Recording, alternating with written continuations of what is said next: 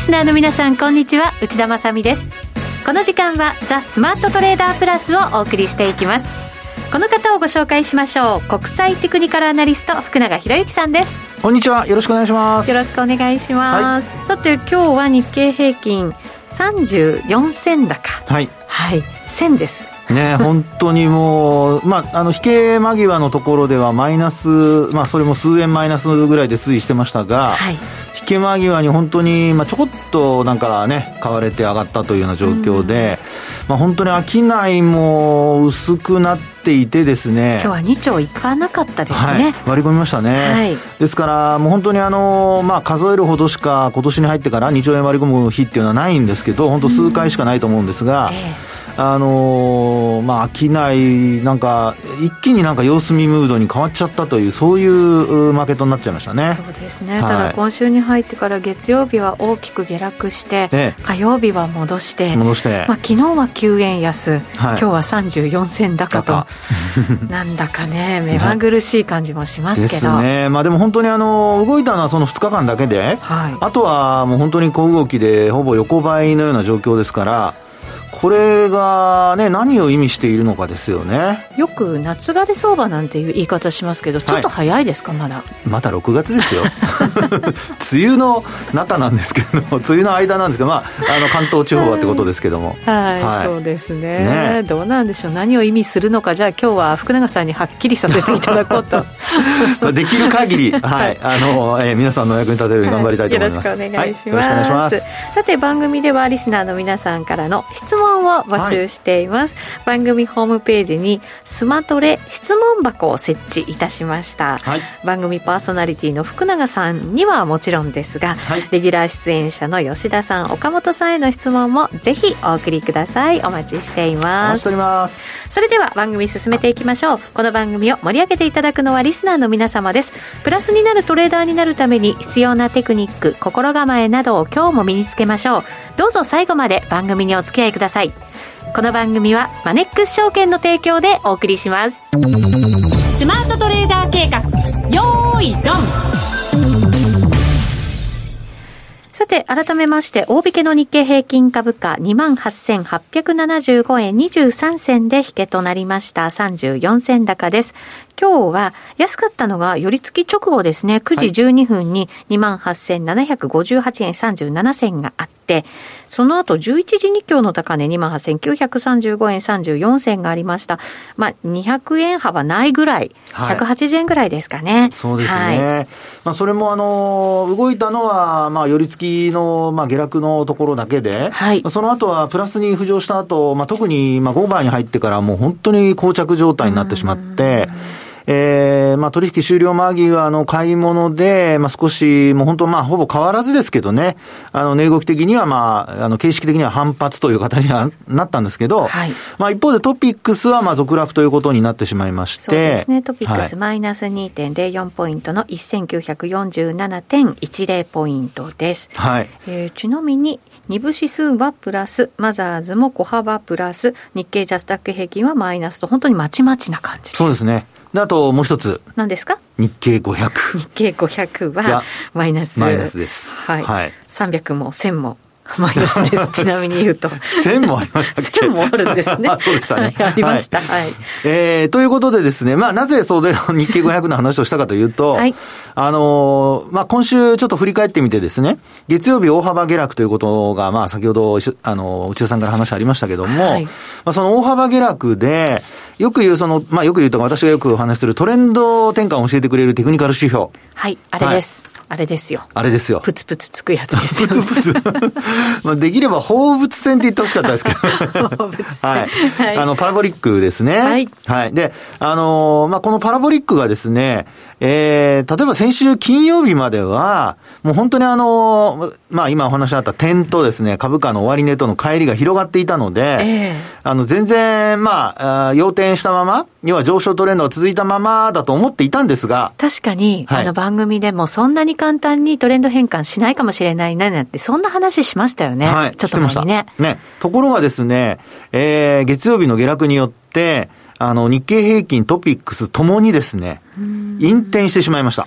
これ、その次の日の火曜日の上昇でも、やっぱりまだ取り戻せるほどではないわけですよね。そうです。結局ね。はい。で、このパラボリックの特徴としては、えー、あの、まあ、トレンドが変わったっていうことを、その点で表すわけなんですけど、えー、例えば、インテンするとなると、最初に出てくる点っていうのは、どこの水準に出てくるかっていうことなんですが、はい、これは直近の高値なんですよ。だから結構遠くに出るんですね。そうなんそうなんそうなんいつも遠くに出るなと なかなか手が届かないところに出ますもんね。ねそうなんですよね。えー、ですから、あの、今回のようにですね、えー、値幅が広がってて、たまあ、あの、えー、下落する前は高値近辺にあって、で、下落したところで、その、だいぶ下にある、えー、ずいぶん下にあるその点に、もう、あの、下抜いてしまったと。はい。で、そこで新しく点が出るとなると、もうそれこそ直近の高値ですから、なるほど、はい、だからこういう大幅下落で、引転しちゃうときっていうのは、結構大変なんですね、そうですね。幅がね。はい、で要点するまでに、まあ、今の内田さんの話にあったようにこう、大変ということを表すとすれば、日数をですね、あの、大変に置き換えたとすると、要点するまで、まあ、値幅を伴う上昇が発生するか、あるいはそれが続くか、あるいは、その、少しの値幅でも、こう、えー、時間的には継続して上がっていくか、というようなですね、まあ、あの、結構ハードルが少しずつ高くなるっていうことなんですよね。相当頑張らないと無理って感じがしますね。はい、で、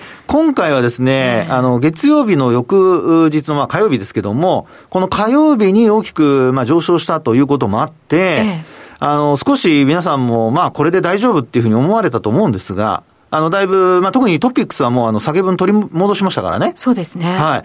ところがですね、そのトピックスは、まだ引転したままなんですよ。結構幅もありますか？えっ、ー、とですね、えー、あの、まあ、今日の、えっ、ー、と、木曜日現在の、おまあ、終値で見ると、えっ、と、今日がまあ24日ですけども、今日の終値で見ると、トピックスが要点するためには、はい、1977.66ポイント。30ポイント以上上がらないとダメってことですね。そうです。30ポイント以上。まあ、ただ、あの、えー、パラボリックは毎日、あの、少しずつ落ちてきますから。まあ、そうですね。はい。まあ、そういう意味ではですね、あの、少しずつ落ちてくるところを上抜くっていうところで、うん、先ほどお話したように、まあ、じわじわ上がっていくか、株価水準切り上げていくか、あるいはもう一回、あの、60ポイント、70ポイントっていうような上昇で、えー、一気にこう、上回るかどうか。はい。というような、まあ、あこう、値動きが必要になってくると。いうことですね。うん、はい。で、ちなみに日経平均株価を見ていただくと、はい、日経平均株価のですね、パラボリックが要点するためには、29,381円75銭と。ですから、こちらも500円以上値上がりしないと、ええー、まあ、あ要点しないということにはなりますね。まあ、そうですね。はい。で、あの、これだけ見ると、まあ、あやっぱりまだまだかと。いうことで、あの、皆さんもね、少しやっぱり持ち合いがこれからももうちょっと続くのかなというふうに思われると思いますし、まあ実際、まあ明日がまた週末で金曜日ですから、それほど何かしら大きな、こう、商いはね、期待できないというところにはなりそうなんですけど、はい、ただ一方で、先ほど私が後から追加でお話しました日経500。はい。実は、変化？要点してます。え、なんでですか？なんでですかって。内田さん。なんか、あのね、セミナーで、あの、初心者向けのセミナーでなんか、受講生の方が聞かれるような、そんな話でございますが。え、そんなでも戻り強かったんですか？日経500って。そうなんですよ。これね、うん、あの、まあ、日経平均が、ああの、今お話している日経平均とトピックスと日経500ね、はい、この3つを比較すると、さっきお話した日経平均とトピックスでしたら、あの、下落した分をトピックスが、まあ、取り返して、お釣りが来るぐらいってお話をしましたよね。はい、で、実はこの日経500もですね、下げた日の月曜日は、66ポイントマイナスだったんですね。はい、で、えー、日経500を見ると、実はその翌営業日に、なんと76ポイント曲がってるんですよ。へえ、取り返してあまりあるっていう。あまりある。もうトピックスよりも、要は上昇率が高か、あの、良かったと。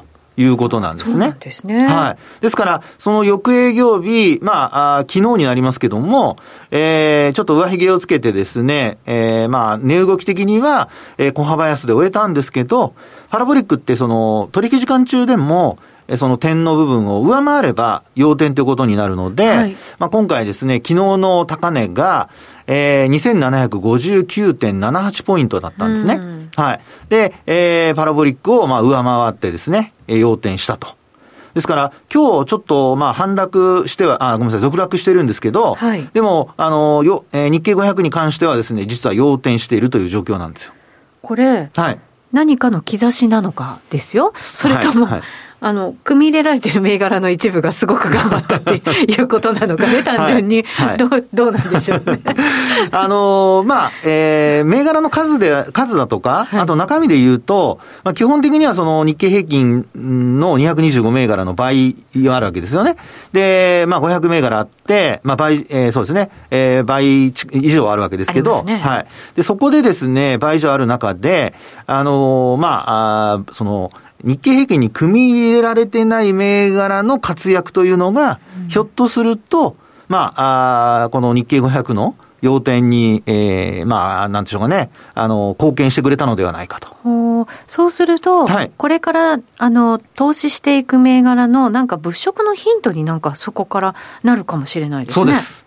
で、日経平均採用ではなくて、日経500だけに採用されている銘柄というのをですね、まあちょっとあの番組の中でお話しするのはこれ時間も全然足りませんけども。すごいたくさんありますからね。はい、ありますよね。で、あの、そうした中でちょっと私が思っているのは、ええあの、まあ、長期金利ってアメリカの金利の話があるじゃないですか。はい、で、まあ、一旦上昇するかに見えて、えー、実は、まあ、低下傾向にあったりだとか、そうなんですよ、ね。1.5%下回ったままですよね、はい、今ね。そうですね。はい。で、一方で、あの、ナスダック総合指数が、はいえー、連日で過去最高値更新してますよね。あ強いです。はい。うん、となると、まあ、ひょっとするとですよ、はい、あのー、まあ、今まではバリュー株物色という形で、あのー、そうですね、まあ、日経平均、あるいは日経平均よりもトピックスの方がパフォーマンスが良くって、はい、で、あの、ニューヨーク市場ですとダウの方がですね、ナスダックよりもパフォーマンスが良かったと、うん、で。それが最近になってちょっと変わってきてるわけですよね。そうですね、確かに、グロースの方に。はい、はいで、そう考えると、この日経500が、ええ、まあ、要点した、あるいはその翌日に取り返して、要点したっていうのも、そのやっぱグロース株の、あの、組み入れが多いので、うん、はい、なるほど、はい。その辺がですね、あの、実際、えー、こう、寄与してくれているのではないか、貢献してくれているのではないかと。うん、ですから、あの、仮にですね、今後、まあ、日経平均トピックスの持ち合いが続いて、大きく伸びなかったと。ただ、そうなると、どうしても指数に目が向かいがちなんですけど、ええ、そうした中で、ちょっとまた、あの、この番組を思い出していただいて、で、日経500のリストというのが、まあ、例えば日経新聞の、あの、ウェブ版とかにもありますし、あとは、あの、検索すればいろいろ出てくると思いますので、はい、まあ、そこでですね、日経平均採用でない銘柄を、あえて、日経500の中からまあ選んでみると。はい、そういうふうにしていくと、まあ流動性もあって、で、持ち合いの中で、まあ日経500がしっかりしていればという前提付きではありますけども、えー、もしその要点が続いたまま、直近の高値を抜くとか、接近するとかってなってくれば、そうした個別銘柄のパフォーマンスもですね、えー、まあ少なくともこう大きく下落するっていうことにはならないだろうと。はい。はい。そうですね。はい。そういうようなことをですね、ちょっと今回、あの、まあ、あ FOMC があって、流れが変わったように見える中で、実はまあしっかりしているところもあるなというのをですね、ちょっとご紹介したいなっていうところでありますね。なるほど。はい。あの、今までその金融相場の中で出来上がってきたマーケット、はい、相場っていう感じがしましたけれども、ね、金利に注目が集まっている中、やっぱりこう今度は業績っていうものにね、目がやっぱり転じてくると思うんですよね。そうはい、そうなった時にやっぱり今のような動きが出てくるということになるわけですかね。そうですね。で、まあ、グロース系の銘柄の方が、仮にですけども、えー、まあ、あの、成長性が高ければ、もちろん、あの、PR が高くても、まあ、そちらの方にやっぱ資金がシフトするでしょうし、うん、一方で、まあ、あの、業績が仮にこう、悪いとなれば、まあ、逆に今度売られるっていうことにもなりかねませんから、はい、まあ、そういう意味では内田さんの話にあったように、やっぱりこれから、あのー、もう6月末、もう来週なんと7月ですよ。いや、そうなんですよ。はい、だから企業もね、一応四半期決算で締めるでしょう。はいですよね。やっぱり数字がね、これから気になってきますよね。そうなりますよね。で、進捗率なんかもですね、やっぱり皆さん気にすることになってきますので、まあ、その辺をですね、今後は、まあ見つつ、で、その前に株式市場っていうのはやっぱ先行して、個別株も動き始めると思いますから、はい、まあ今日お話したようなことをちょっとヒントにですね、指数からこう個別株にアプローチをするっていうようなことも、ええー、まあ試していただくといいかなというふうには思いますけどね。そうですね。海運株なんかもやっぱり増額修正かなりの幅でしてきたりっていうのはね、ね相場にインパクト与えましたよね。そうですね。えー、でただ、ちょっと今の内田さんの話で言うと、材料系の株が、はい、あの、まあ、少し今日は下落したりとかしてますので、うん、まあ、そういう意味では、やっぱり、あの、まあ、みんなが売買したというとちょっと大げさですけど、はい、商いを伴って、で、値幅も伴ってっていうような、まあ、全員参加型でこう、値上がりした銘柄。でそういう銘柄が一服しているとき、どうしても、あの、買いそびれた人たちっていうのは、こう、おしめ買いと思うんですけど、えー、実際のところ、そういう銘柄っていうのは、やっぱり戻り待ちの売りがやっぱり出やすいので、あの、そういう銘柄はですね、こういう時でこうね、もう一回、あの、上がるのをちょっとこう、見越して買おうなんていうふうにすると、痛い目に遭う可能性がありますので。決算とかもそうですし、IPO なんかでもそうですけど、一、はい、回にぎわっちゃって、ね、そこでなかなかこう自分が入っていけないと、はい、ちょっと落ちてくると参加したい気持ちになりますけど、でも第2波、しっかりしたものをこう待つっていうのもね、やっぱり大事なことなのかもしれないですね。その通りです。さすが内田さん、百戦錬磨の 投資術でございますね。百戦錬磨になりたいです。はい。今、スマートトレーダーを目指してこの番組やってますからね。長いですね、長くなりました。はい、そうですね。早くなれよって怒られそうですけど、いやいや頑張っております。そうですね。はい。以上、ここまではスマートトレーダー計画、用意ドンでした。続いては、マネックス証券からのお知らせです。投資家の皆様、マネックス銘柄スカウターをご存知ですか？マネックス銘柄スカウターは、マネックス証券に口座をお持ちの方が無料でご利用いただける日本株銘柄分析ツールです。マネックス銘柄スカウターでは、売上高や営業利益など重要な業績指標を過去10期以上にわたりグラフ表示することができます。自分でデータを整理する手間をかけずに、長期的な視点で企業を分析することが可能です。また、マネックス銘柄スカウターには、10年スクリーニングという機能がございます。通常提供されているスクリーニング機能は、直近の通期業績や今期の会社予想などを対象にすることが多いのですが、10年スクリーニングなら過去10年間の業績や直近の四半期業績での銘柄選びが可能なので、長期視点で自分に合った銘柄を探し出すことができます。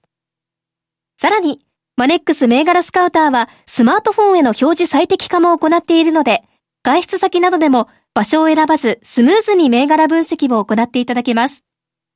また、マネックス銘柄スカウターの活用術も、マネックス証券のセミナーやホームページで紹介していますので、ぜひご覧ください。マネックス銘柄スカウターは、マネックス証券に口座を開設いただくと、無料でご利用いただけます。マネックス証券の口座は、無料で開設できます。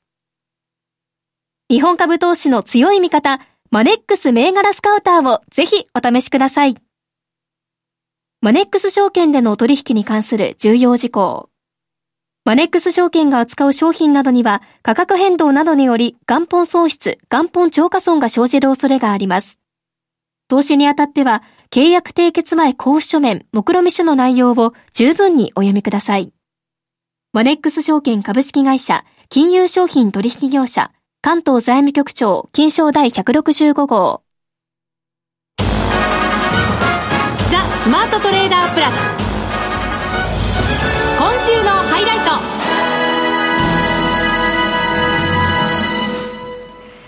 さあ、それではここからは為替の分析をしていただきましょう。現在ドル円ですけれども、110円87銭から89銭あたりでの取引となっています。今日も111円台がありましたけれども、えー、どうでしょうね、値幅自体は50銭ぐらいの間で動いてる感じですかね。そうですね。はい、まあ、あのー、今話にありましたように、今日は111円の、私が見てるところですと、11銭、はい、えー、超えのところまであったんですが、まあ、今はね、内田さんの話にあったように111円割れですよね。うんで、まあ、あの、急上昇というよりは、今日はですね、まあ、昨日、それからあと、一昨日のところの、まあ、上昇を受けて、まあ、ちょっとこう、持ち合ってるような、そんな状況でしょうかね。そうですね。107円台前半ぐらいから、こう、じわじわ上がってきて、はい、これ、前回高値のところで、今、あれですかね。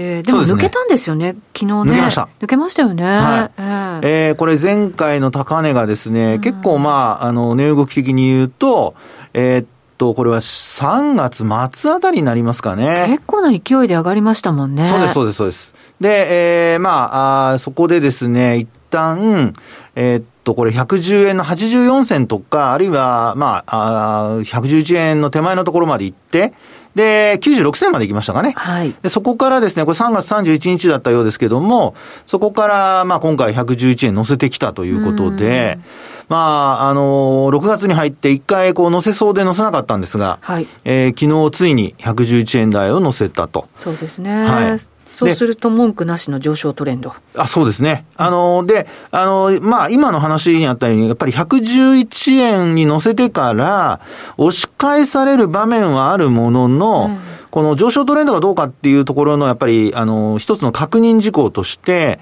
あの、やっぱり、こう、落ちてきたとき、例えばですけども、あの、6月の4日、えー、先ほどお話した110円に1回乗せて、1回目、こう、111円トライしようとしても押し返されたところですね。はい、で、あの、翌営業日の6月の4日は、もうそのまま109円台に落ちてるんですよ。うん、で、同じくですね、これも6月になりますけども、16日、これも111円の70銭台まで入って、71銭まで行って、で、翌営業日にはですね、今度は110円の15銭まで落ちちゃったと。はい。はい。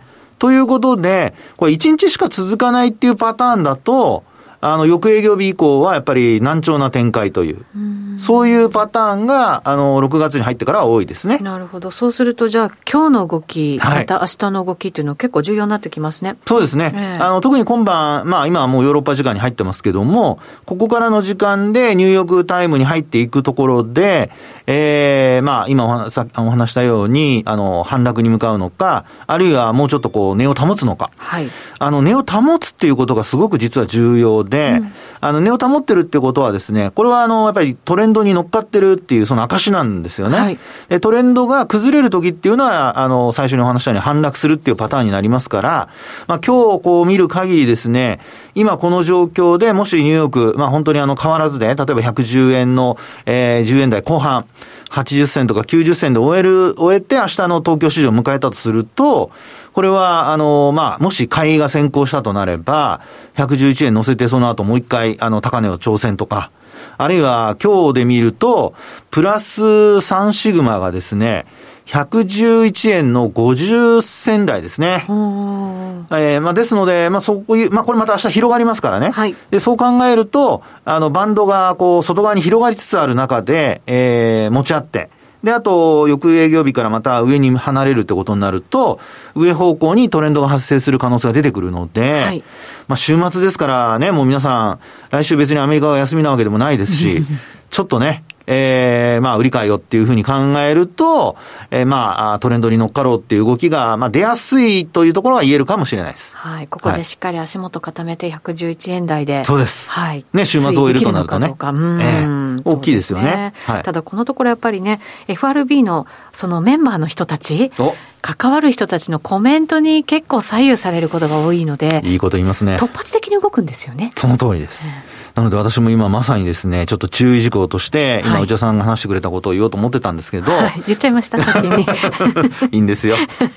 流れがあってね。はい。はい、で、あの、先週、まあ皆さん思い出していただければと思いますが、まずはブラードさんですよね。はい、はいセントルイス連銀でしたかね。ブラード総裁の、あの、まあ、テレビでの、まあ、発言。はい。まあ、これによって、ね、前倒し、利上げの時期がさらに前倒しになるんじゃないかという FOMC の後ですからね。で、まあ、昨日は、あの、パウエル FRB 議長が、はい、まあ、あの、そういった発言を取り消して、まあ、打ち消すような発言をして、はいまあなんかこれもシナリオっぽいですけどね、なんかね。ねはい。で、あの、そう考えるとですね、まあ、あの、これからその今の内田さんの話にあったように、えー、まあ連銀のその総裁の人たちが発言をするごとにですね、ちょっとまあ一喜一憂する可能性が出てくると。で、あと、あの、まあ先ほども話したように来週からもう7月じゃないですか。そうですね。ね。となると、またまた雇用統計とかやってくるわけですよ。はい。ね。ということで、まあ、あ来週前半が、そうした、あの、まあ、要人発言がもし、こう、あるとすれば、まあ、そこに、あの、乗っかるトレードが発生すると。うん、で、一方で、えー、それに加えて今度、経済指標も、あの、いろいろ発表がこう、出てきます。で、特にあの、今晩は、アメリカですと、5月の耐久財受注だとか、はい。はい、あとは、まあ、最近、あのね、注目を集めてます、あの、週間の新規失業件申請件数だとか、はい。えー、そういうのがまあ今晩出てきますよね。うん、で、それに加えて、まあ来週はもう月初というのがまあ週後半にやってきますので、週前半、もし何かトレンドが出ていたとして、えー、それにこう、まあ、あか、それに加速を与えるようなですね、結果が出ると、まあ、やっぱりね、111円超えてっていう、まあ、1円台を超えて、112円台っていうこともですね、視野に入ってくる可能性がありますから、はい、ちょっとですね、やっぱりこう、ここからのその、まあ、要人発言に加えて、えー、経済指標発表前にトレンドが出てるかどうか、うそのあたりはですね、皆さんやっぱり、あの、まあ、特にトレードされてるから、ポジション持ってらっしゃる方は、注意する必要があるかなというふうには思いますけどね。本当そうですね。はい。経済統計もね、本当にしっかり見ておきなさいよって、FRB に言われたような気分になりましたからね。そうですよね。はい。で、ちなみにですよ。ええ皆さん覚えてるかどうかわかりませんが、うん、この111円抜けたら次の節ってどこだと思います？あの、今年の高値近辺じゃないですか？もう。これがですね。近くなりません？実はね、ええ、もう今年の高値というのは、今日抜いちゃったんで、え、今日、あの、今日とか昨日の夜抜いちゃったんですよ。111円台つけてなかったので。そうすると去年だ。そう。去年の頭の高値じゃないですか？素晴らしい。ちゃんと出てきましたね。さすが内田さん。そうか。その通り。去年ですね、あの、コロナショックから、一気に円高に触れて、はいで、まあ、ドルの需要が高まったとか言われて、一気にまた今度、あの、円高から円安へということで、まあ、ドル高という形で、はい。112円台に行くか行かないかまで行きました。ああ、そうですよね。で、これがですね、3月24日の111円の71銭です。で、さらにその前が、はい、えー、っと、こちら2月になりますけども、2月のですね、えー、っと、21日。はい。で、ここでは112円台。私が見ているところですと18銭。そう考えると、はい、もうあと1円ぐらいじゃないですか。結構近いですよね。はい、そうですよね。なので、えー、あの、ここからもし、あの、まあ、持ち合いから上に抜けるようなことになると、まあ、111円から12円っていう2円からまあ上というのが意外とこう幅がそんなにないので、抜けると意外とまあ早いかもって思っちゃいますよね。これ、そこまでの長期的な感じで見ると、ずっと上で抑えられてきたラインってあるじゃないですか。はい、あります。そこをもう抜けますもんね。抜けちゃいますね。確実に。はい。で、まあ、さらにその上で113円とかもあるんですけど、えー、13円、14円と。で、これ持ち合っているのが今度はもう2018年までないんですよね。